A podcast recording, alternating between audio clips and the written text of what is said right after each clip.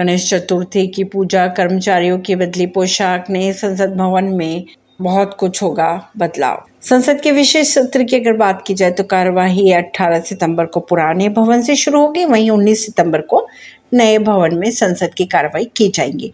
19 सितंबर की अगर बात करें तो नए संसद भवन में कार्रवाई की शुरुआत से पहले एक विशेष पूजा अर्चना की जाएगी। गणेश चतुर्थी के दिन नए भवन में कार्रवाई की शुरुआत की जाएगी। इसी बीच संसद के कर्मचारी और मार्शल के ड्रेस कोड में भी बदलाव किया जा रहा है। कर्मचारियों के नए ड्रेस पर बाद भी शुरू हो चुका है। परवीन नई दिल्ली